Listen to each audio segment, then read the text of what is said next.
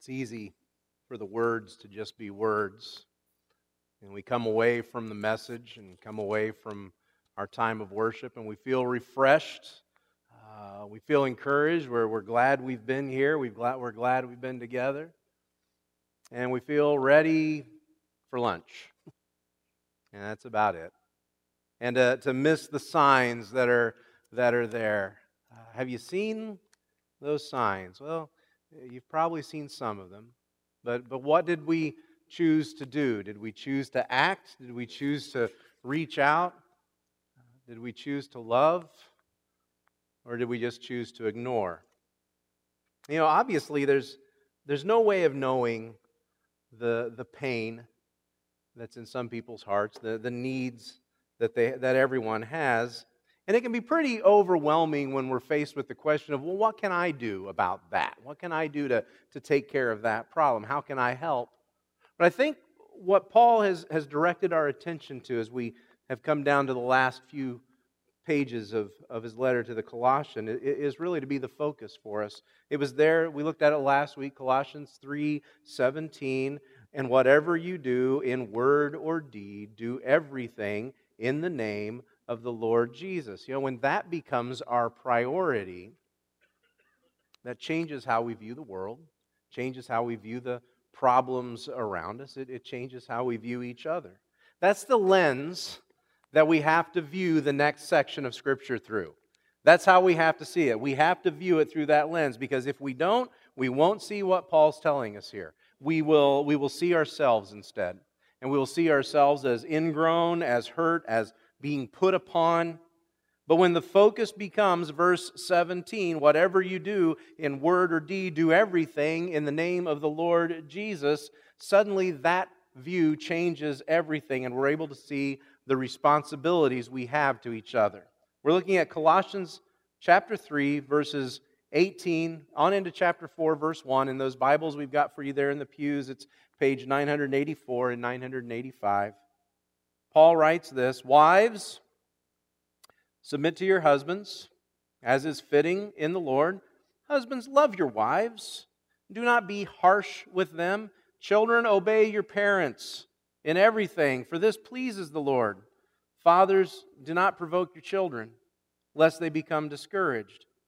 Bondservants, obey in everything those who are your earthly masters, not by way of eye service as people pleasers, but with sincerity of hearts, fearing the Lord. Whatever you do, work heartily as for the Lord, not for men, knowing that from the Lord you will receive an inheritance as your reward. You are serving the Lord Christ. For the wrongdoer will be paid back for the wrong he has done, and there is no partiality. Masters, treat your bondservants justly and fairly, knowing that you also have a master in heaven. There's quite a few passages like that in the Bible, and we kind of bristle when we get to them. We see those words submit, you know, obey. It just kind of rubs us the wrong way. And the problem is we focus on ourselves. We focus on our own wants, our own needs, our own rights. We tend to focus on that rather than our responsibilities for, to each other. And what, uh, what is our responsibility to each other? That whatever we do, in word or deed, do everything in the name of the Lord Jesus. So, what does that look at look like when it's lived out in our closest relationships? Well, one thing that you discover from this passage, when that's lived out in our closest relationships, we see that our relationship with Jesus needs to be reflected in our relationships with each other. Now, let me say this again. This passage is about our responsibilities to each other, it is not about our rights. The thing about rights is, rights are one sided. I mean, how many times have you heard someone say, I know my rights? You know, see that all the time. I know my rights. I've never once heard anyone yell, I know your rights. We don't care. I don't care about your rights. I, I care about my rights. It's, it's always about me. But responsibilities, on the other hand, those are reciprocal. I have responsibilities to you. You have responsibilities to me. We take care of each other. And when we do that, the focus isn't on you, the focus isn't on me, the, the focus is on Jesus. That whatever we do in word or deed is done in the name of the Lord Jesus. That's exactly what he's been saying since the beginning of this letter. In chapter 1, he introduced Jesus as the head of the body, which is the church. In chapter 2, he told us that it is Jesus that holds us all together, that causes us all to grow together. And so we come into chapter 3, and the, answer, the, the, the question that's being answered here is what does that look like when it's lived out in those most intimate relationships? What does that look like when you and I are connected to Jesus and connected to each other? Well, here's what it looks like in verses 18 through 21 or 22. Here's what it looks like for wives. Here's what it looks like for husbands. Here's what it looks like for kids. Here's what it looks like for fathers. Here's what it looks like for bondservants. Wives, you do this by submitting to your husbands. And some of you don't like that, I know. And I don't like saying it. And, and I know some of you are like, you know, Brad, every week you pull out something from the Greek and you, you find a loophole for us. So we need a loophole here, Brad. Show, show us what, what Paul's really saying. He doesn't really mean that. There's no loophole here. But what you need to remember is it's not about him, it's about him. Submit to your husbands as is fitting to the Lord. Children, obey your parents in everything because it pleases the Lord. It makes him happy. And then he talks about bondservants. Some of your Bibles actually say slaves, and we don't like that when we read that. Please, please always remember when you read about slavery in the New Testament times in those days, this was not a racial thing. There was not a, it was not like it was in recent history. This was not a racial thing. Anyone could become a slave. All you had to do was lose a war, and you'd be a slave. All you had to do was lose your fortune, and you would become a slave. You would indenture yourself to someone else. That, that's all it took. And so he says, Obey your earthly masters. How? With sincerity of heart and with reverence for the Lord. And then he says, Masters, provide for your slaves because you have a master in heaven. Everything he tells us to do for each other points back to the Lord, it points back to Christ. Did you notice that? Everything points back. Except for two. There's only two things that he mentions here that we're to do for other people that, that does not point back to the Lord. Verses 19 and 21. Verse 19, he says, Husbands, love your wives and do not be harsh with them. Doesn't mention the Lord at all in that verse. Verse 21, he says, Fathers, do not provoke your children, lest they become discouraged. And again, he doesn't mention the Lord at all in that verse. I wonder why. Here's my suspicion because in, in God's plan, husbands are to be the head of the family, just as Christ is the head of the church. And it's almost like Jesus is saying through Paul here, guys, you know what I go through. you know what I have to put up with for the church. Don't make it harder on me, and don't make it any harder on them. And ladies and, and ladies and kids, I want you to hear this in these, these commands that are here, he is harsher with the husbands and the fathers than he is with the wives and the children. He is harsher with the husbands and the fathers. If you were to read this correctly, he gives them a very stern warning. And what he says actually is husbands, don't you dare be harsh with your wives. That's the way it's worded. Don't you dare be harsh with your wives. And fathers, don't you dare provoke your children. We've got responsibilities here to each other, uh, responsibilities that go beyond family obligations or even business obligations. We've got responsibilities to show Christ to each other in our attitudes and our actions, the way we care for each other, the way we respect each other, the way we submit to each other. It's not about you, it's not about me, it's about Christ. And you see, what happens is our responsibilities to each other, they draw us all closer to Christ. Two weeks ago, we looked at that list of stuff that we are to put to death and, and to take off. You remember back in chapter 3, verse 5 Put to death, therefore, whatever is earthly in you sexual immorality, impurity, passions, evil desires, and covetousness. Verse 8 says, But now you must put them all away anger, wrath, malice, slander, obscene talk from your mouth, and do not lie to one another. He tells us to put that stuff off, to kill it, to get rid of it. All that stuff we're to, we're to take off, and instead we are to clothe ourselves with Christ. Last week he said, Put on kindness and compassion and humility and patience. He put on the character of Christ. Those things that we do for ourselves should draw us closer to Christ. But here it's a reminder that the way we love each other, the way we serve each other, the way we encourage each other should, should all draw us closer to Christ. You see, when I, when I love my wife, it's more than just me. It is, uh, I am demonstrating the, the love of Christ to her. When I encourage my children, it's a reminder that they have a heavenly father that encourages them more. And wives, when you submit, you're showing us what it looks like for us to submit to Christ. So at the same time that I'm demonstrating the life of Christ in me, you're demonstrating the life of Christ in you. And as we all come together, we all grow closer to Him.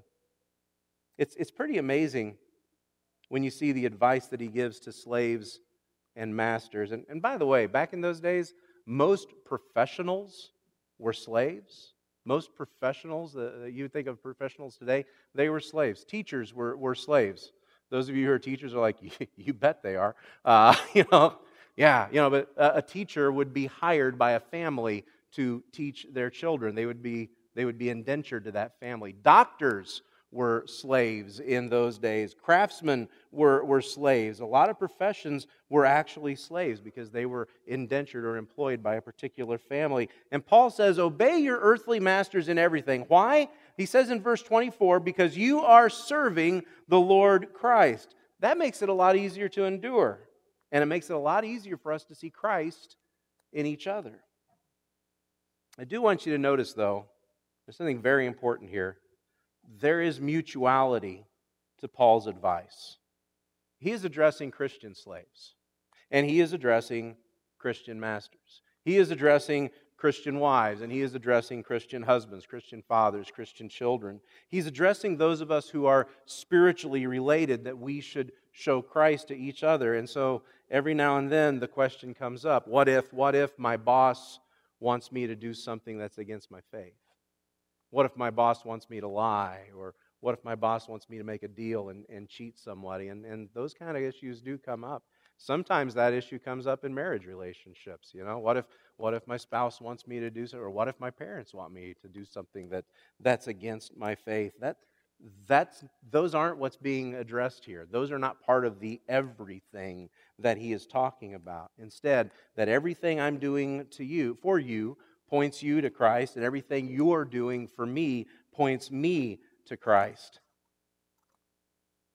And there's one thing that we learn about our responsibilities to each other here, and that is by serving one another through Christ, we prove our equality in Christ.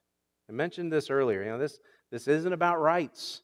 Rights are about what I have over you or, or what we have over the system. You know, we, we declared our, our independence from the British years ago. And you remember the rights that we declared? Uh, the inalienable rights of life, liberty, and the pursuit of happiness. The British were holding us back from those God given rights, and so we declared them. This isn't about rights, this is about responsibilities. They are reciprocal. What can I do for you? What can you do for me? What can we do together?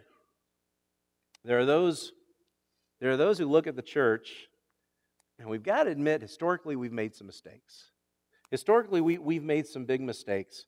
But to those who cry out that the Bible promotes slavery or inequality to women or racism, they really need to look at what's being said in these verses. Especially, they need to be looking at what he says in verse 25 For the wrongdoer will be paid back for the wrong he has done. There is no partiality. And we are all, when we are all serving Christ, when we are all pointing each other to Christ, we experience that equality in Christ.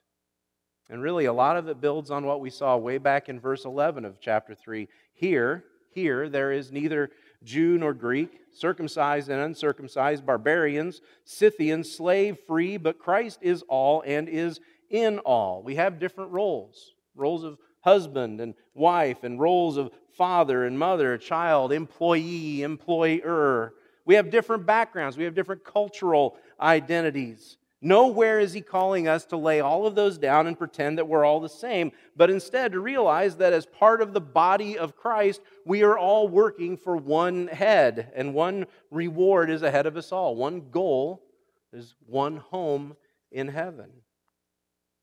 I think about that video. I think about the people with their signs. I think about the times that I've been hurting. And I thought, you know, no one, no one seems to notice. You know, may, no one really seems to care. And to me, the times that I've been hurting, it seemed pretty obvious. You know, I wasn't carrying a sign, but it sure seemed pretty obvious to me.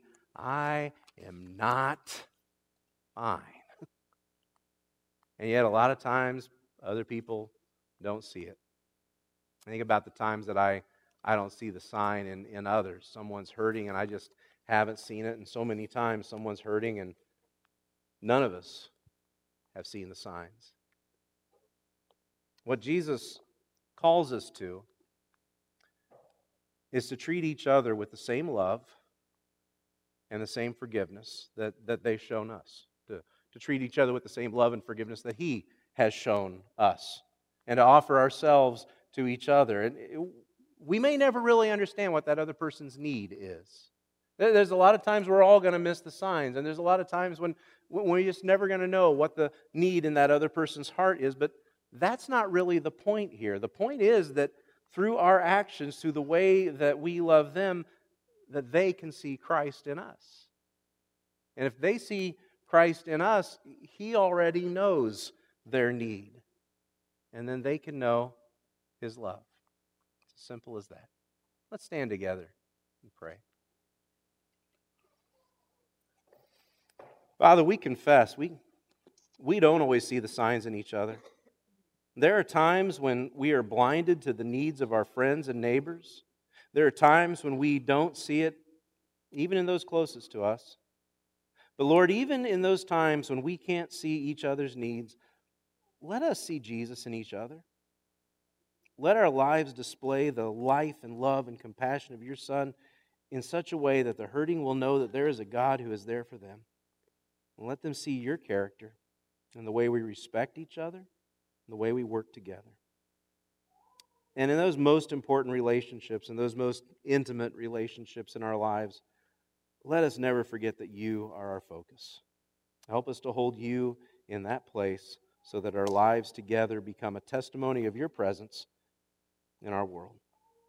Thank you for loving us and using us. It's in Jesus' name we pray. Amen. Go in peace.